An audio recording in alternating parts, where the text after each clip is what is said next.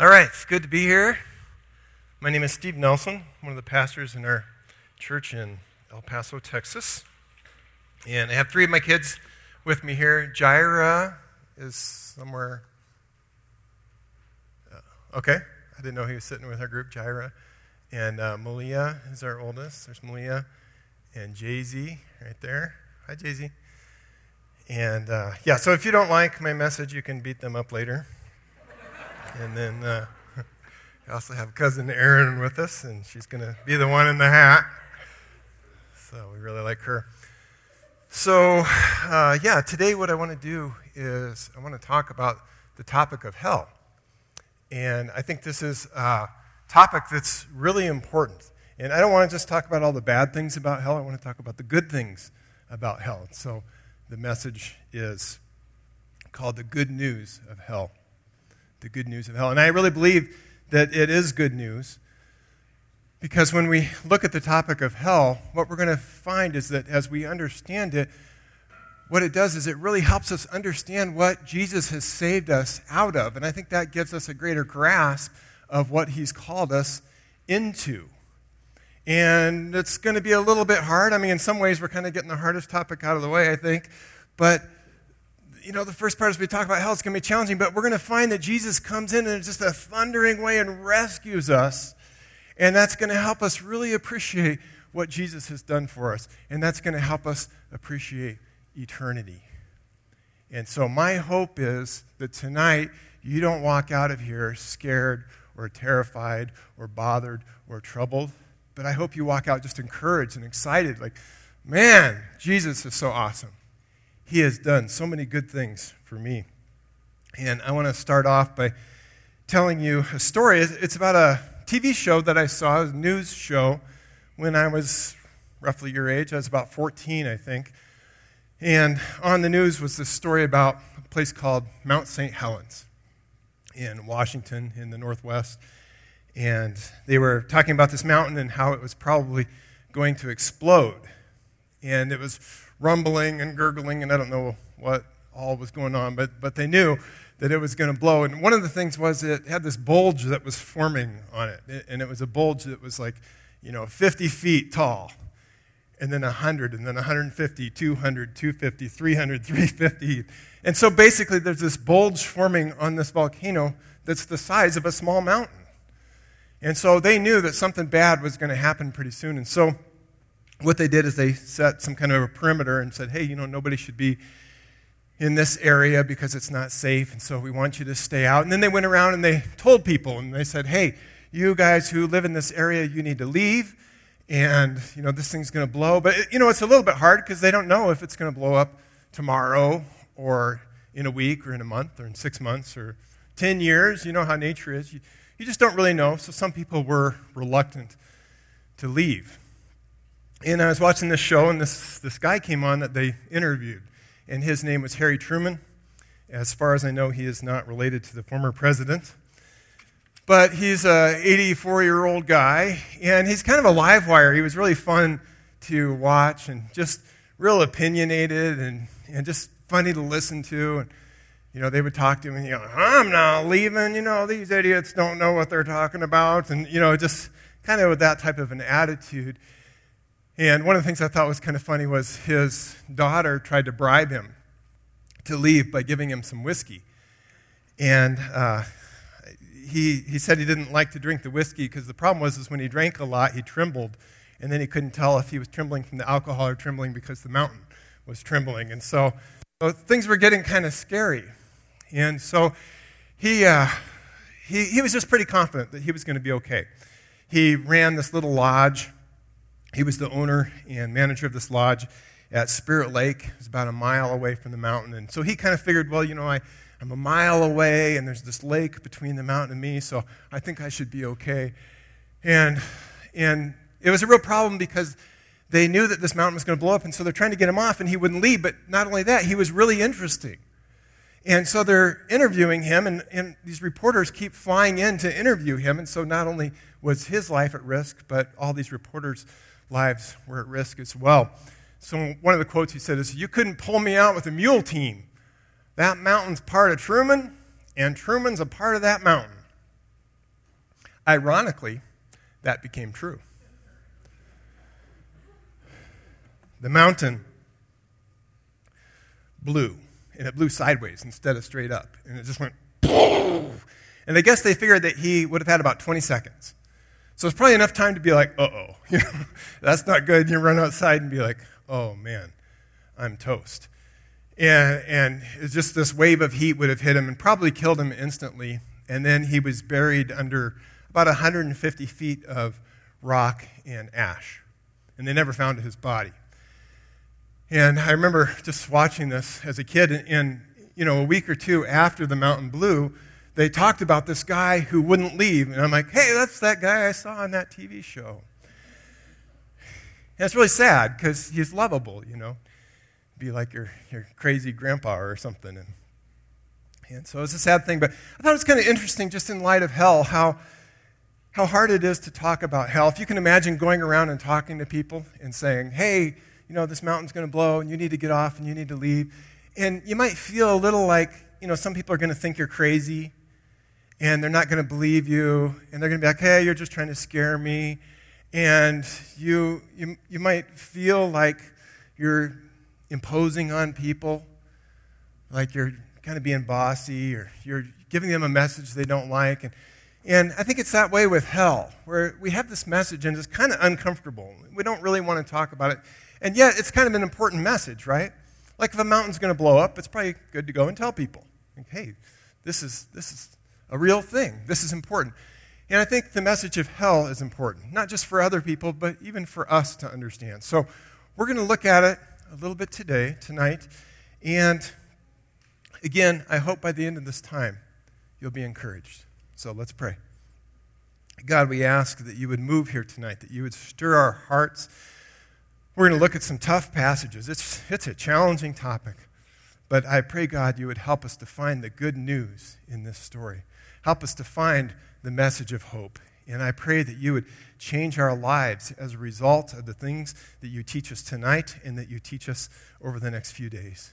And we pray that your Spirit would move in each of our hearts because we don't need to hear from these men. We need to hear from you. And so we realize something spiritual needs to happen.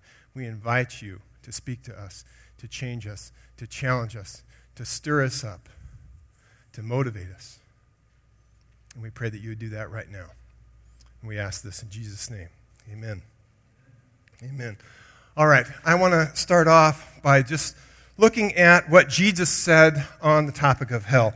Uh, sometimes I've heard people talk about hell, and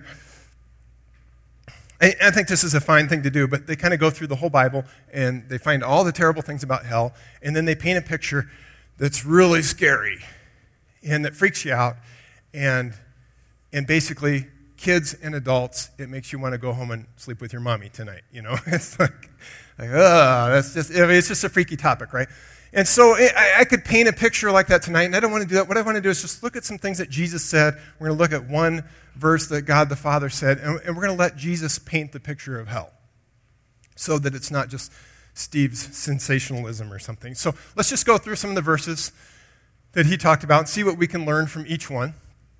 Matthew 25, 41, Jesus said, Then he will say to those on his left, Depart from me, you who are cursed, into the eternal fire prepared for the devil and his angels. Then they will go away to eternal punishment, but the righteous to eternal life. And so in that passage, we see that it's a place for the cursed, that it's a place of eternal fire, and that's a place of eternal punishment. In this next section, uh, Jesus is telling a story about there's these, these two guys, Lazarus, not the brother of Mary and Martha, different Lazarus, Lazarus and this rich man. And they both die, and the, the poor man, Lazarus, goes to paradise, which is like heaven. It's like a, a holding place before he goes to heaven. And the rich man goes to Hades or hell. It's like the holding place before hell. So it's not exactly the same as hell, but it's close enough that I think it'll help paint a picture of what hell is like. And so they're in these two places, and we'll pick up the story here in Luke 16 22. It says, The time came when the beggar died, and the angels carried him to Abraham's side. The rich man also died and was buried in hell, where he was in torment. He looked up and saw Abraham far away with Lazarus by his side. So he called to him, Father Abraham, have pity on me, and send Lazarus to dip the tip of his finger in water and cool my tongue, because I am in agony in this fire. But Abraham replied, Son, remember that in your lifetime you received your good things, while Lazarus received bad things. But now he is comforted here, and you are in agony. Besides all this, between us and you, a great chasm has been fixed, so that those who want to go from here to you cannot, nor can anyone cross over from there to us. He answered, Then I beg you, Father, send Lazarus to my father's house, for I have five brothers. Let him warn them, so that they will not also come to this place of torment. Abraham replied, They have Moses and the prophets. Let them listen to them. No, Father Abraham, he said, but if someone from the dead goes to them, they will repent. He said to them, If they do not listen to Moses and the prophets, they will not be convinced, even if someone rises from the dead. And so, if we go back through that again real quickly, we can see that hell is a place of torment. We can see that it's a place where you would just want just a, a drip of water to cool your tongue. You just long for something to drink. And, and I, I don't know for sure this is doctrinally accurate, but do you know what they eat in hell? Health food. And nobody wants to eat that for eternity. Goes on, we see that it's a place of agony, it's a place of fire. Again, in verse 25, agony. It says that people can't cross from heaven to hell or from hell to heaven. That's kind of important to know. It's a place that if people were going there, you'd want to warn them because you don't want them to come and be with you in this place of torment, which it uses that word again. And so, wow, sounds like a pretty serious place. Let's go to the next one Matthew 13 40. Jesus said, As the weeds are pulled up and burned in the fire, so it will be at the end of the age. The Son of Man will send out his angels, and they will weed out of his kingdom everything that causes sin and all who do evil. They will throw them into the fiery furnace, where there will be weeping and gnashing of teeth. A little bit further down in that same passage, there's a parallel. It says, This, this is how it will be at the end of the age. The angels will come and separate the wicked from the righteous and throw them in the fiery furnace where there will be weeping and gnashing of teeth. And that's in verses 49 and 50. So, in both of those sections there, it describes it as a fiery furnace, a place of weeping and gnashing of teeth. Gnashing of teeth, I think of kind of grinding your teeth when you're stressed, when you're freaked out, when you're, when you're in torment when you grind your teeth. Mark 9:43. Jesus said, "If your hand causes you to sin, cut it off. It's better for you to enter life maimed than with two hands go into hell where the fire never goes out. And if your foot causes you to sin, cut it off. It's better for you to enter life crippled than to have two feet and be thrown into hell. And if your eye causes you to sin, pluck it out. It's better for you to enter the kingdom of God with one eye than to have two eyes and be thrown into hell. And so there we see that it's a place that the fire never goes out. And we get a picture here that Jesus is saying, hey, whatever you can do to not go to hell, do that. You know, no matter how extreme it is, you should go to all extremes to make sure that you don't go to hell. And we'll come back to that a little bit later. And then in Revelation 21 8, this is actually something that God the Father says. He says, He who was seated on the throne said, But the cowardly, the unbelieving, the vile, the murderers, the sexually immoral, those who practice magic arts, the idolaters, and all liars, their place will be in the fiery lake of burning sulfur. This is the second death. Okay, let's, let's think through those just a little bit. I don't want to dwell on kind of the scary parts of the message, but let's go back, see if there's any lessons we can learn from this, because these are teachings from Jesus, right? So he's, he's trying to communicate something to us. He wants us to walk away with something. That's why he's sharing these messages. And the first thing I think is interesting is just Jesus does not use hell as a sadistic ultimatum. We don't see him saying, you know, hey, you need to believe in me or you're going to hell. And it's going to be a place of torture. You know, he's not like, like trying to force people down a certain path. We don't see him doing that. The, the closest thing I could think of, and there might be a, a different verse than this, but uh, John the Baptist where in John 3:36 he says, "Whoever believes in the Son has eternal life.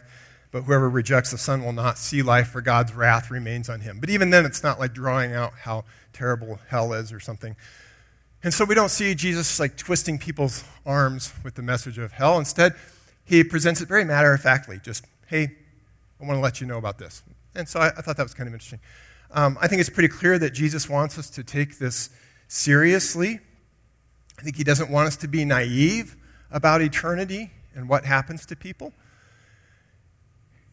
And I think one of the reasons he talks on this topic is because our tendency is to be very short sighted, to be focused on this life. And when we think about hell, what it does is it makes us think, you know, I should reevaluate everything because this is kind of an important message. Most of you have probably been on an airplane at some point, but when you sit on an airplane before you take off, the flight attendant comes and gives you some instructions. And she teaches you how to use a seatbelt just in case you've never been in a car before, but now you're on an airplane. And then uh, she tells you about the oxygen mask that, that falls down and that can help you breathe. if The cabin fills with smoke. Um, she tells you where the exits are. You know, okay, there's two exits here and there's one here. And she tries to point all this stuff out to you. And, and most people just kind of sit there, kind of oh, whatever, we don't care, let's just get going. You know, I want to get to my place. And, and we're real anxious and not very interested in what she has to say. But imagine that you're flying and you're at 5,000 feet and you're over the ocean. And now she comes out and she says, Hey, everybody, I have an announcement for you. Engines number one and two have gone out. Engines number three and four are in flames. We're going down. We're going to land in the ocean, probably a crash landing. And so, I have some instructions for you. Here's how your seatbelt works. Here's how the oxygen mask works. Here's where the exits are. Here's how your seat can be used as a flotation device. Okay, this is a completely different game now, right? It's like, okay, what? No, okay, tell me that again. and if it doesn't drop down, I wonder if I can force it open. And uh, okay, I've heard about these seats, and you, you know, you might pull your seat out and test it out. Now it's serious. Now it's real. And I think when Jesus talks about hell, that's what it does for us. It, it snaps us out of our worldly thinking and helps us realize, oh, wow, there's something else going on here. I need to think about this too. I need to think about eternity because this is really important. I think we can take away from this that hell is not a place you want to go, and it's not a place that Jesus wants you to go. It's not an eternal celebration with your party friends. Sometimes you get that picture from the world, right? Sometimes people are saying things like, uh, yeah, well, I don't want to be with you Christians anyway because you guys are a bunch of losers, and I just want to be in hell with my friends, and we're just going to party. And, and, you know, just look at what Jesus said. Look at the picture he painted. That's not the picture he painted. And, and even the, the rich man, right? He's like, hey, Abraham, go, go, go talk to my father and my brothers because I don't want them to come here too. He doesn't want his friends to come there because he doesn't want them to suffer. It's not a big hot tub party, right? It's a place of misery. And so that's one of the things we can take from his teaching. It's not figurative in a sense that would lessen its torment. And sometimes when people talk about hell, they get into this thing where it's like, you know, like, well, it's not literally a lake of fire. Or, you know, well, you know, Gehenna is like a big garbage dump next to Jerusalem. And, and they start explaining this stuff. It's like, okay, what's the point of saying that? If it's not literal, it's still figurative. So if it's not a burning lake, it's something like a burning lake. You know, it's like, it's not fun at all. And so we don't need to worry about just how literal it is. Just Jesus is painting a picture here, and I think it's a pretty clear picture. It's like, I don't want to go there. I, I think I got that. That's pretty clear. It's certainly not temporary, and if it were, it would still be a big deal. The first verse we looked at, Jesus described it as a place of eternal fire and eternal punishment. Another one of the verses we looked at said it's a place where there's a fire that never goes out. So we get this picture of, of an eternity of suffering. But, you know, even if it was kind of like the Catholic purgatory or something, like for a short period of time, that would still be really serious. I think some people are like, oh, I'll just go pay my dues and it'll be fine. Torment is not that much fun. You know, even if it's not for eternity, even if it was for a thousand years or a hundred years or for a week, it would not be fun. And, and certainly Jesus makes it clear that it is eternal. one time I took my wife to the dentist because she had an abscessed tooth and it was killing her, and it was after hours, and the dentist was her friend, and so he met us there. And he didn't have an assistant with him because it was after hours, so he couldn't put her under. And then because her tooth was abscessed, the Novocaine didn't work, or it didn't work at full blast or whatever. I don't know if it was at 30% or whatever, but, but basically she had a root canal without Novocaine. That was not fun. And that was not even fun for me to watch because it was 15 or 20 minutes of complete torture. But at least then it ended because they drill through the tooth and I don't know, they pull out the roots and and then you don't feel anything after that. But up until that point, that's not fun. So, so you know, it's like I, I, I had one time I was getting a root canal and the Novocaine was wearing off, and I think I felt that for about five seconds. And, and it about shot me through the back of the chair trying to get away from that thing. You know, so, so imagining that even if hell was like for a week, that's not good. That's not good. So, so I think it's clear that it's not temporary, that it's eternal. But even if it was for a shorter period of time, it, he is not painting a picture of a nice place. Jesus doesn't want you to go there because Jesus loves you. Jesus doesn't want you to go there because Jesus loves you. 2 Peter 3 9 says, The Lord is not slow in keeping his promises. Some understand slowness. He is patient with you, not wanting anyone to perish, but everyone to, re- to come to repentance. He doesn't want anyone to perish. He doesn't want anyone to go to hell. That is his heart. And some people might be like, well, what about like Romans? You know, what about when it talks about like, uh, you know, some people were maybe created for destruction and things like that, and the Pharaoh. And, and I, I don't know. That's, that's a good question. Uh, I have a hard time reconciling those verses exactly doctrinally. Obviously, both are true. Uh, where it says here in Romans 9:18, God has mercy on those He wants to mercy, and He hardens those He wants to harden. I don't know exactly how that fits with that He wants all people to be saved. But when I look at Jesus' teaching, the emphasis that I see is more along the lines of that verse in 2 Peter, that he wants everyone to be saved because he's warning people, right? He's telling them what it's like, and he's like, okay, if you could do anything at all, if your hand was causing you to sin, cut it off. He, he's saying, hey, do whatever you can to not go there. He's not presenting a case of, you know, hell is really bad, but you know what? Some of you are just going to go there. Sorry, tough luck. There's nothing you can do about that. You know, what we see is him warning people and helping them think through this so that they'll choose wisely. And so I, I think that's I think that's good just to realize that I don't like the idea of hell. You don't like the idea of hell. Jesus doesn't want us to go to hell either.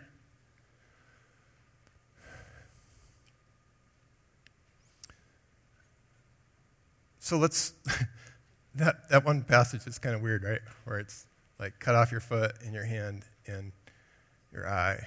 And makes me think of those jokes where it's like, you know, what do you call someone with no arms and no legs?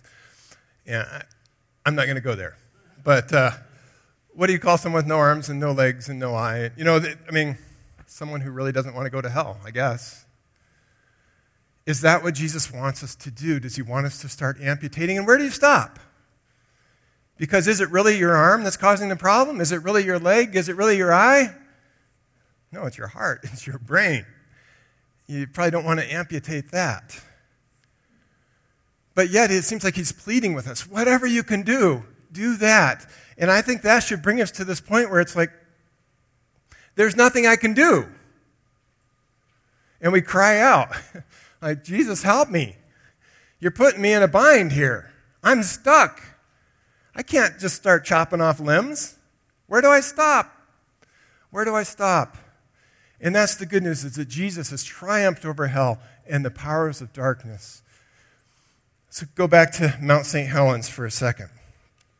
I want you to imagine that Harry Truman is unwilling to leave, which was true, right? And he is sitting there in his house, and suddenly he hears, and he runs outside and he looks and he sees the mountains exploding. But he has some really good friends who love him a lot, like crazy. And they're in a helicopter, and they've been just waiting for this moment and they see Harry run out of the house and they see the mountain exploding. And so they come thundering in to the rescue and they drop a rope ladder and there's a guy on the end of the rope ladder and he grabs Harry and they fly out of there and the smoke starts following in behind them. There's rocks flying by and there's flames and, and, and, and they rescue him out of there and they take him like 30 miles away. And then they land him in this little park and there's a little lake and some little ducks and he's free and he's been rescued. Wouldn't that be a cool ending to that story? Then it wouldn't just be, oh, this terrible thing happened.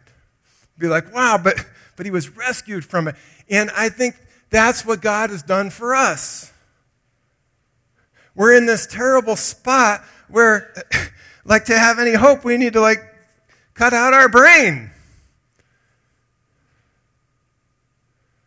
But we don't have to do that because Jesus came to the rescue. Romans 5 8 says, God demonstrates his own love for us in this while we were still sinners, Christ died for us.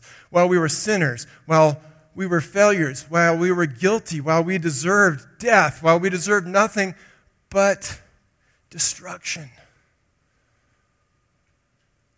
Christ loved us, and he died for us, and he conquered sin, which was the thing that kept us from being with Him, the thing that kept us from being forgiven. And, and I think it's like that last minute thundering rescue. And I think, man, that is, that is so cool that God did that for us, that He came through at the last second and rescued us. And I want to read one more passage to you guys. Actually, a couple more passages, but I love this passage. It's Psalms 1, uh, Psalms 18:4. It's actually in a couple different places in the Bible. But it's a really powerful story. Let me set it up just a little bit. And what's going on is it's written by David, and he's being chased by Saul. Saul's trying to kill him. And he has other enemies who are trying to kill him. And, and basically, they've waited for him to be at some kind of a low point, and then they're coming after him. And they're accusing him, and they're trying to get him. And, and he's desperate. He doesn't know what to do. So, what's he do? He, he calls out to God. He's like, God, I'm in despair. Save me, rescue me. And God's up in heaven. And he's sitting there and he hears David's pleas, his cries. And he listens to them, they sink into his ears. And as he's sitting there listening to David crying out, he gets angry. He gets angry that people are treating David this way, that there's such injustice. And he's so angry that the earth starts to tremble and shake. And he gets up from his throne and he starts heading down to the earth. He, he rides on top of a big winged angel and he comes soaring down out of the sky and he's got this, these big rain clouds around him. It's all dark, but his light is shining through it all. And he, he comes thundering down to the earth, and the earth is shaking under his presence and he sends down hot coals and lightning and is going to destroy the enemies of David. And he just lays the earth bare before him.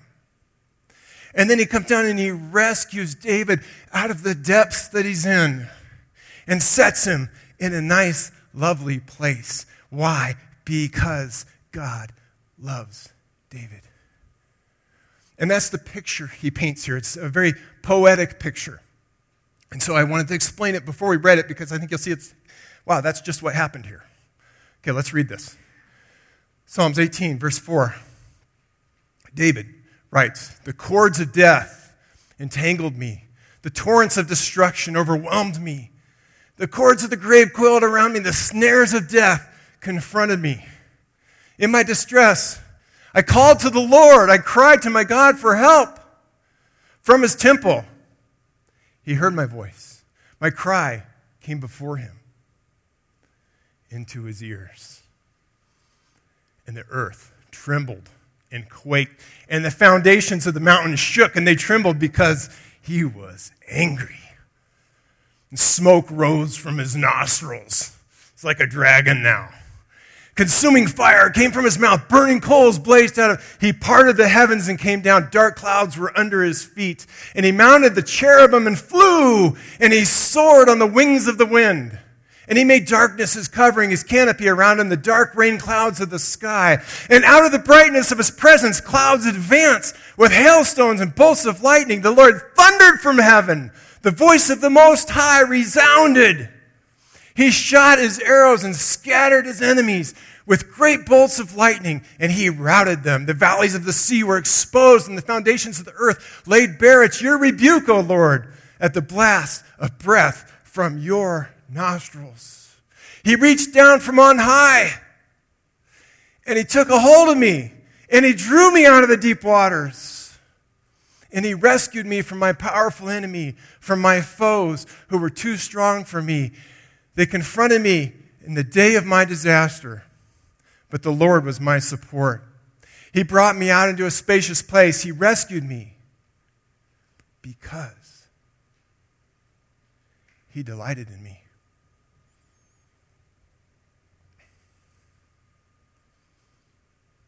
That's pretty cool. I tell you what, if David felt that way about having some people who were trying to kill him. How much more do you think that would be a good picture of what God did in saving us from hell? Let's go back to creation. God created man and woman Adam and Eve. And he loved them. He created them in his image. It'd be like, like his children. And Satan came and deceived them. And they chose Satan's way over God's way. They chose sin instead of righteousness. What do you think that did to God? What do you think that did to his father's heart? If you did that to my kids, God would have to hold me back from hunting you down and destroying you. Man, that had to make God angry. And really, the rest of Scripture is, is God trying to reach out to his, to his kids, trying to draw them back, trying to love on them, trying to, trying to rescue them. And they keep rejecting him, rejecting him again and again and again, and he keeps reaching out. Until finally, he comes down from heaven in this thundering rescue with Jesus going to the cross. And he takes the cross and he shoves it right in the heart of Satan. Taking a little bit of poetic liberty there. But isn't that what he's doing? Isn't he conquering death? Isn't he conquering the forces of evil? Isn't he righting a great wrong? Absolutely. He's coming to the rescue in our despair. He's thundering down from heaven like a dragon. Because he loves you. Because he loves you.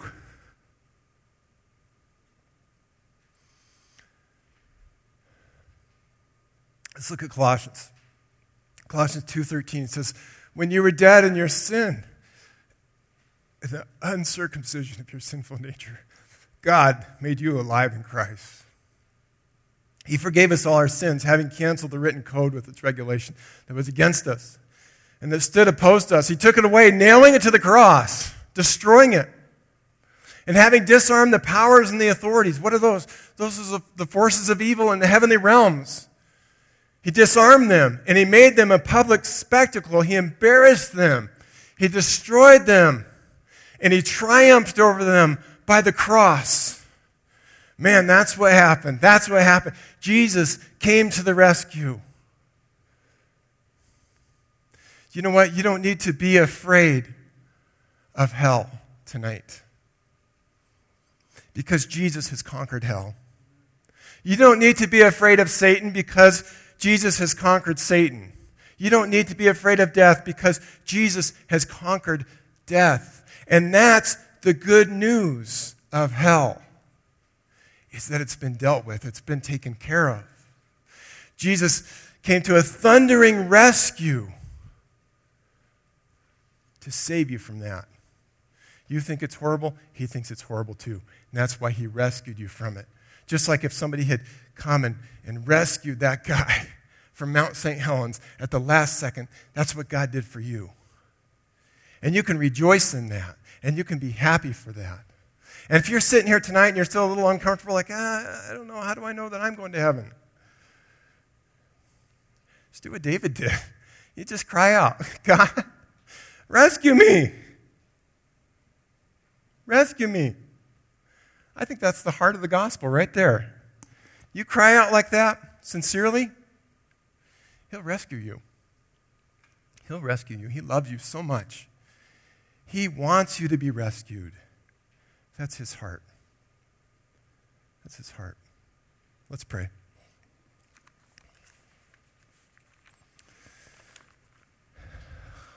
God, we thank you that you love us. I thank you that you didn't leave us in despair, but that you came and that you rescued us. And you conquered death, and you conquered hell, and you destroyed the evil forces.